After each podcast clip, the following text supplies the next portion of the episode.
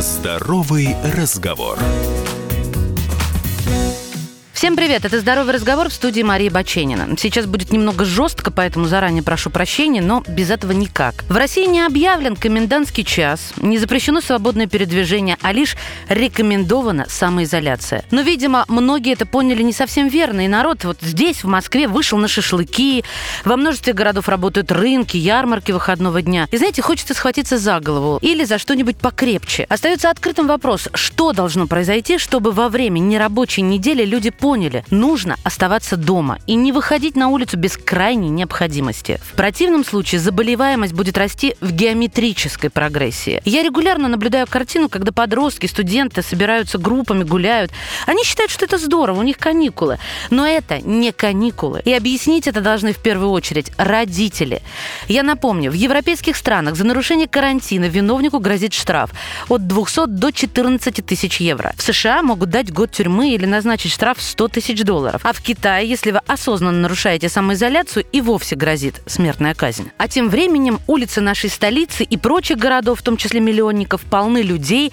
На детских площадках играют дети, возможно, заражая друг друга. Это все то, что не нужно делать во время эпидемии. Из-за такого поведения людей число зараженных может резко вырасти. Кому от этого будет лучше? Манящая солнечная погода, вокруг вроде бы все здоровы, ну уж никто не кашляет и не шмыгает носом. Ну чего бояться? Я к лицу не лезу, лезу, руки протираю. Это вы напрасно настолько уверены в себе. Американский журнал «Гигиена труда и окружающей среды» еще 12 лет назад опубликовал результаты исследования, актуальные и сегодня. Ученые три часа наблюдали за 10 испытуемыми в офисе и посчитали, что в среднем эти люди прикасались к своим лицам почти 16 раз в час. Аналогичное исследование 26 студентов в Южном Уэльсе показало, что люди трогают свое лицо еще чаще, в среднем 23 раза в час. Причем в половине случаев студенты касались слизистой оболочки носа, глаз и рта. Чуть более масштабное исследование 250 человек в общественных местах Соединенных Штатов и Бразилии зафиксировало более низкие показатели, в среднем 3,6 касания в час. Но, возможно, такие результаты объясняются тем, что в общественных местах и в динамике мы трогаем лицо реже, чем когда сидим неподвижно, общаемся или в офисе. А героиня Кейт Уинслет в фильме «Заражение» делает еще более смелое заявление. В среднем человек трогает свое лицо 2000-3000 раз в день, то есть 3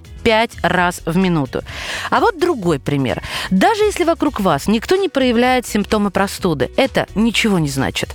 Коварство болезни в долгом инкубационном периоде. Человек две недели может не видеть симптомов, но сможет заразить многих, пока гуляет якобы здорово. Просто представьте, что именно в этот конкретный момент ваш ребенок или вы сами дотрагиваетесь до предмета, который до этого трогал зараженный человек. Да, мы не можем думать о таком постоянно, иначе сойдем с ума, поэтому люди люди. Ну посидите недельку, другую дома, чем рисковать заразиться и заразить других. Как только это коснется лично вас, сразу все станет понятно. Но надо включать голову прямо сейчас, иначе коснется лично очень скоро и абсолютно точно. Помните, без паники не значит без мозгов. Берегите себя.